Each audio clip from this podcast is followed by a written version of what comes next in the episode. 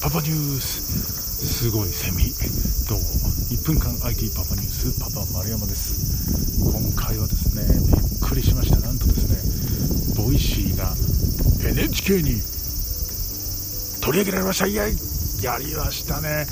11時半昨日の昼間の11時半から12時の間でですね広がる音声業界ということでオトバンクさんあの本をですね朗読してくれるオトバンクさんとともに Voicy が取り上げられました。